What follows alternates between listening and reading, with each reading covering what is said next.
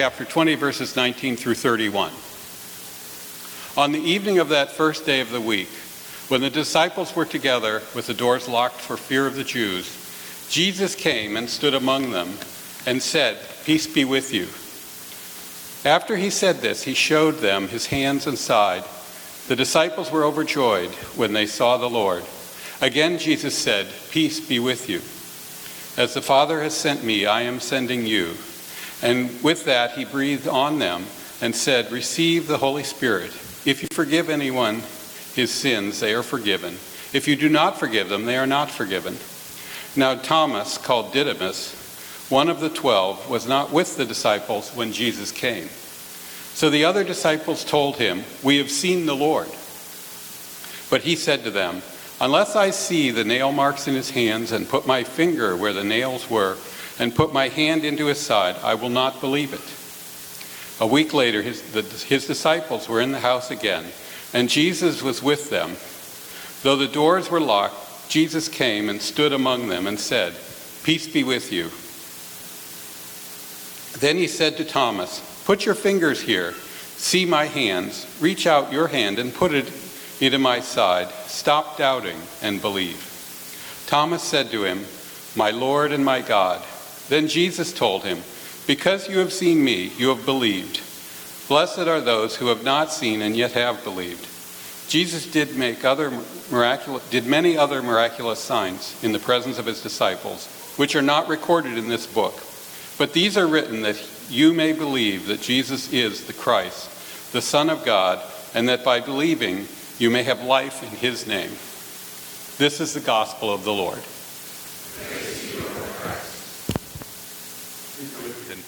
Um, and this story today is, is such a wonderful one as we encounter John chapter 20.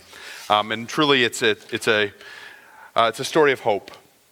And it's a story of hope for each one of us. And, and we gather, we, we love to hear stories of hope, right? That's, that's part of the reason why we gather. And by the way, um, you guys might have realized last week was the mountaintop experience of Easter and this is now the week after Easter, right, which is one of the lowest attended church Sundays of the year. Uh, so I'm glad you're here. And if you're wondering why I'm preaching this week, this is one of the lowest attended church Sundays of the year. No, but seriously, turn to somebody near you and tell them, good job.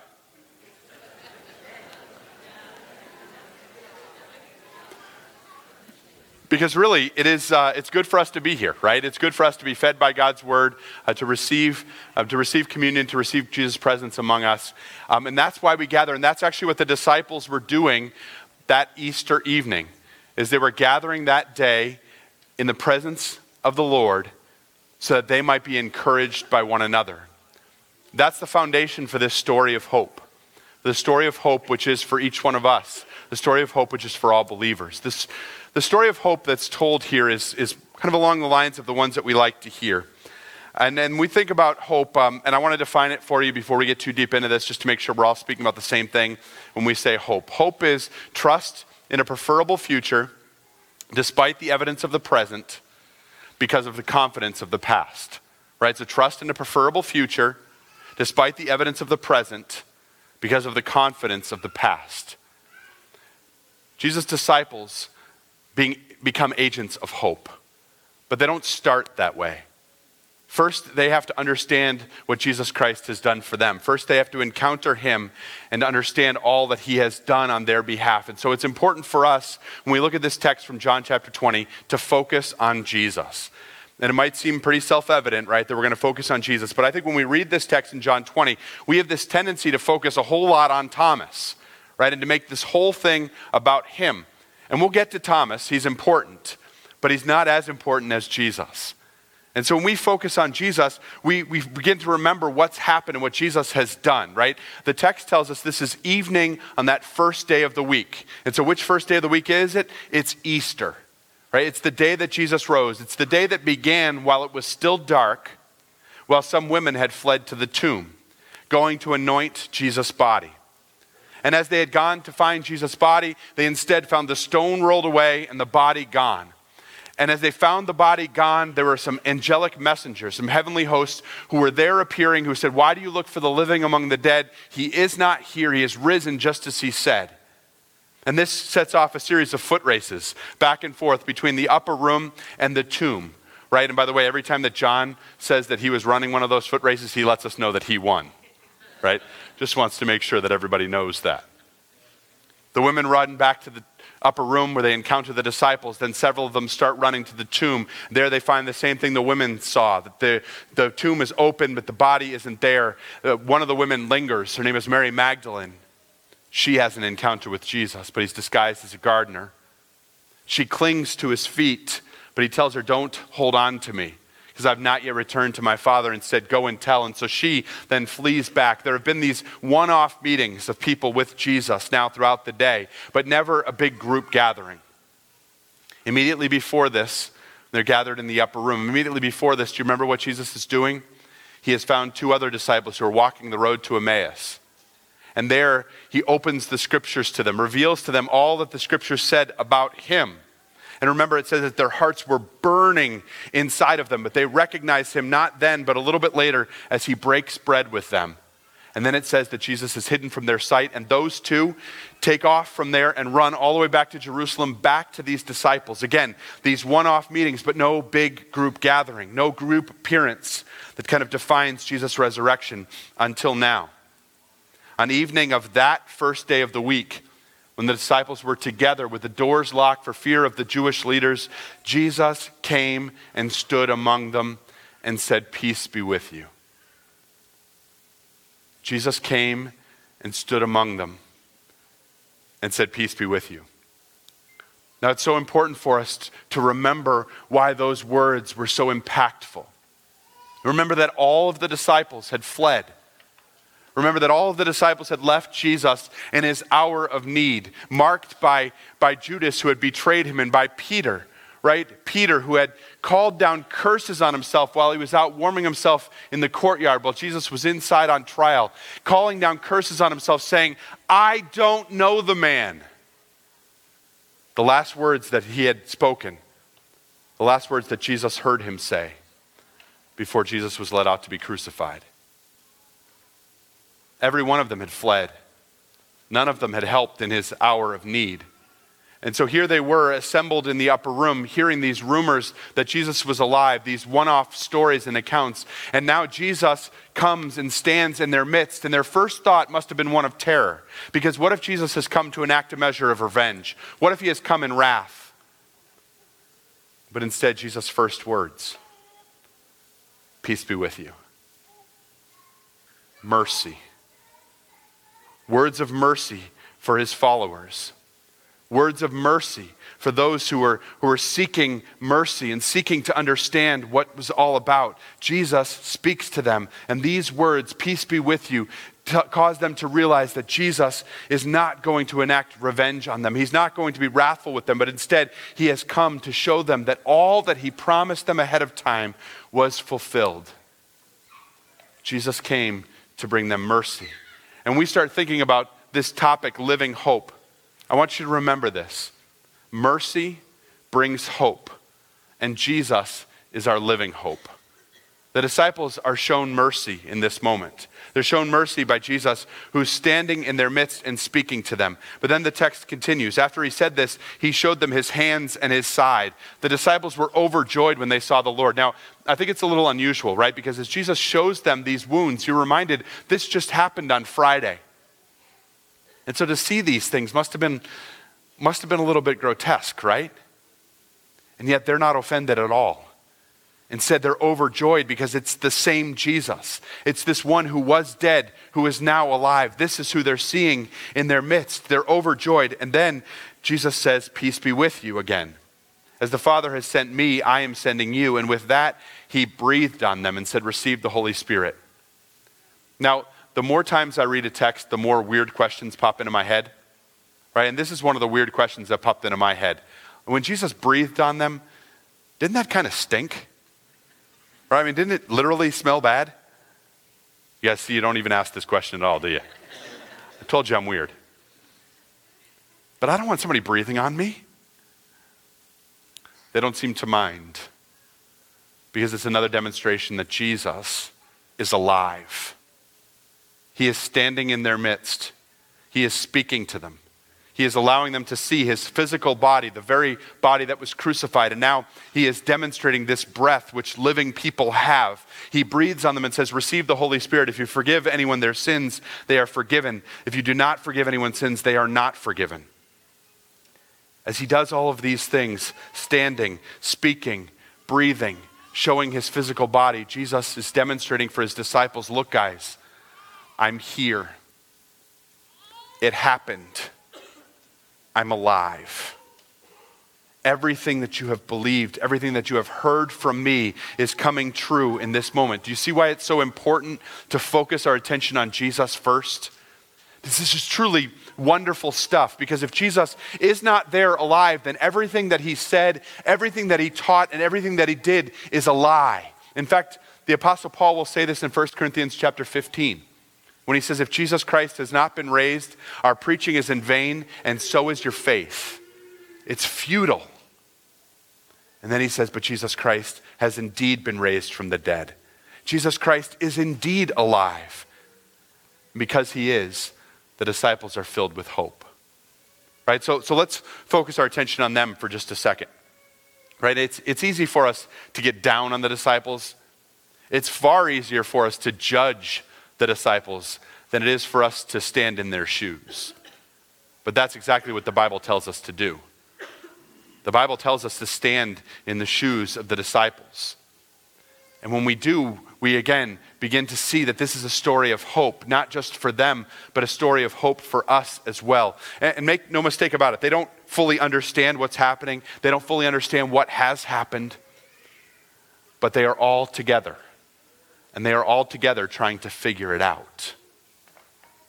In other words, what the apostles and disciples were doing that day is exactly what we're doing here. They were gathering together, even realizing that they didn't have all the answers. They were gathering together in the midst of the chaos of their lives and the confusion of everything that was going on, in the midst of the disappointment they had experienced. And you know, don't you? You know the way that disappointment can cloud out hope but they were gathered together. And they were gathered in the name of the Lord. And when they were, Jesus appeared. The living Jesus appeared. And he appeared in their midst, and he came with peace. He came to extend mercy to them. He came so that they would know that everything he had taught was true. He came so that they would experience mercy, and mercy that brings hope. And so now let's focus on that one disciple in particular, the one named Thomas. Thomas isn't there that day. In fact, this is the way that John records it. Now, Thomas, who is also called Didymus, was one of the twelve, was not with the disciples when Jesus came. So the other disciples told him, We've seen the Lord. Thomas wasn't there. He wasn't present in the room. He didn't see anything that happened. And, and even because of that, or because of his personality, he simply won't believe what everybody else is reporting to him. He won't believe the other disciples. It's like he's saying to a group of friends, I don't know what kind of a scam you guys are trying to pull, but I'm not going to have any part of it. Thomas isn't there, and he's steadfast in his doubt. Now, I think I think it's interesting that every time that John talks about Thomas, he always refers to him as the twin, right? That's what Didymus means. John always calls Thomas the twin. And now a lot of ink has been spilt about that. A lot of theories abound about why Thomas is always called the twin. And so I'll give you mine. My theory is really simple. The Holy Spirit wants us to identify Thomas as our twin. He wants us to look at Thomas, this one who, who demands proof, this one who says, Unless I see, he wants us to look and to say, Yeah, I think maybe that's the way I would react too. And if you're willing to allow yourself to be Thomas's twin, then the rest of the story is especially important. A week later, Jesus' disciples were in the house again and Thomas was with them. I wonder aloud if this was the first time Thomas was back in their presence. If this is the first time their, their spat had been spoken of publicly. Scriptures don't tell us. They just tell us that he's there. Though the doors were locked, the doors are locked again. Jesus came and stood among them and said, Thomas, what's wrong with you? Why don't you believe what the other people said? You might have noticed that's not what the text says. Instead, Jesus says, Peace be with you. Mercy. Mercy for Thomas, who had all these doubts and questions. Mercy for the rest of the apostles and disciples who were there in the room. Peace be with you. And then he said to Thomas, Put your finger here. See my hands. Reach out your hand and put it into my side. Stop doubting and believe. And Thomas said, My Lord and my God. Jesus met Thomas in the midst of his doubt and uncertainty. Jesus met Thomas in the midst of this compassionate gathering saints. Jesus met Thomas in the midst of a people who didn't have everything all figured out. In the midst of it, he spoke of peace. He extended mercy to those who were seeking him. And then Jesus told him, Because you have seen me, you have believed. Blessed are those who have not seen and yet have believed. You know who that is? That's us. That's us.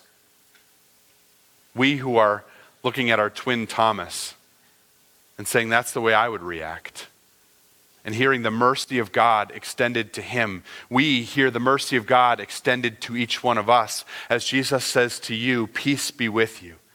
Peace be with you. Understand that everything that I have done is for you. Understand that everything I have done is to fulfill what was said. Understand that you can have trust in a preferable future despite the evidence of the present because of the confidence of the past. Understand that mercy comes from Jesus and mercy brings hope. And then John writes this Jesus performed many other signs in the presence of his disciples, which are not recorded in this book. But these are written that you may believe that Jesus is the Messiah, the Christ, the anointed one, the Son of God, and that by believing you might have life in his name. It's this extension to each one of us, the same mercy that brings hope, the same confidence that comes from saying, Jesus Christ is my living hope, that I know that I will live with him in eternity, that I know that my future is preferable because of the peace that Jesus Christ has extended to me. And that God then calls us with the disciples to be agents of hope, to be agents of hope in a world that desperately needs stories of hope. I knew somebody that personified this. His name was Charlie. Charlie was actually the doctor that delivered our third child, Micah. When we knew him, he was uh, just about retiring. In fact, he retired during the pregnancy, but still delivered those who were in his practice. But Charlie evidently was a really different man when he was younger because he told the story. He was also part of our church. He told the story to the men's group of how he almost didn't become a doctor. It happened when he was 22 years old, a senior in college. He had completed all of his requirements, completed all of his exams. He had been accepted into the University of Michigan, and he was supposed to graduate in the morning. Well, a bunch of his friends were in the same situation, and so, as college seniors like to do, they decided to go out and celebrate. Some of the guys in the group celebrated a bit too much and were rather inebriated. Charlie was not one of those, and so everything that follows he did in clear and sober judgment. See, they decided that it would be fun to steal a vehicle from campus and to go for a little joyride. Charlie was the driver. So they took the car out and they were running this thing around and they were in this joyride. They came up over this hill, and the way he describes this is the 1970s. Uh, the Michigan State Police Department, their cars had the big cherry on top, right? The light. he said, We came up over this hill, and we came up over the hill. All of a sudden, the car that was right there, all of a sudden, the cherry started to light up. And he said, And we knew we were dead. So he said, We did what any calm, rational 22 year olds would do in that moment. We decided to try to outrun the cop. We took the first right off the road that we were on. We decided that we would flee in the woods. But the problem that the state trooper already knew was that the place where they had turned off had only one entrance and exit. And so he just stopped there and blocked it and waited for them to make the circle and come back around. When they did, they at least had the presence of mind to surrender. And the police officer took them in. The police officer let them sit for a while before going in and telling him what the charges would be. He told them that there would be three grand theft, evading arrest, fleeing the scene. All three of them were felonies.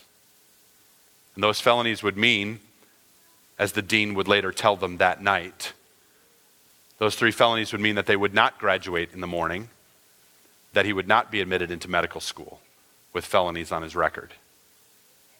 Well, they let them sit there for most of the night until like five or six o'clock in the morning, when unbeknownst to them, the dean who had been called had come down, had already called their parents.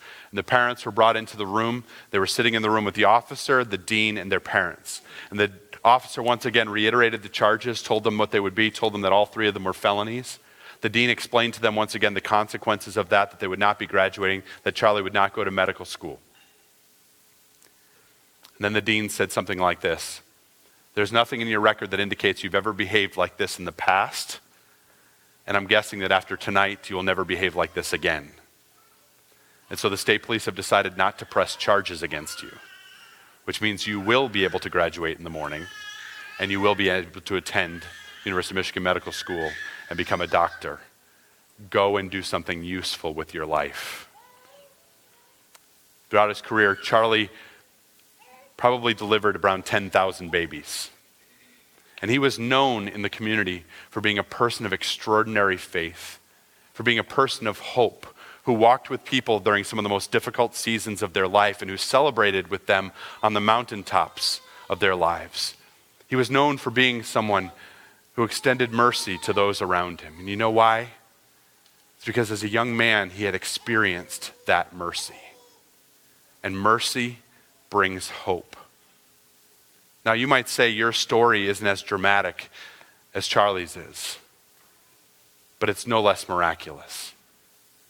That Jesus Christ stands in your midst, in the midst of doubt, of uncertainty, and of sin, and He extends you mercy, saying, Peace be with you. And mercy brings hope. And Jesus Christ is your living hope. Now go. Be agents of hope in the world. Demonstrate all that Jesus Christ has done for you. For his glory. Amen.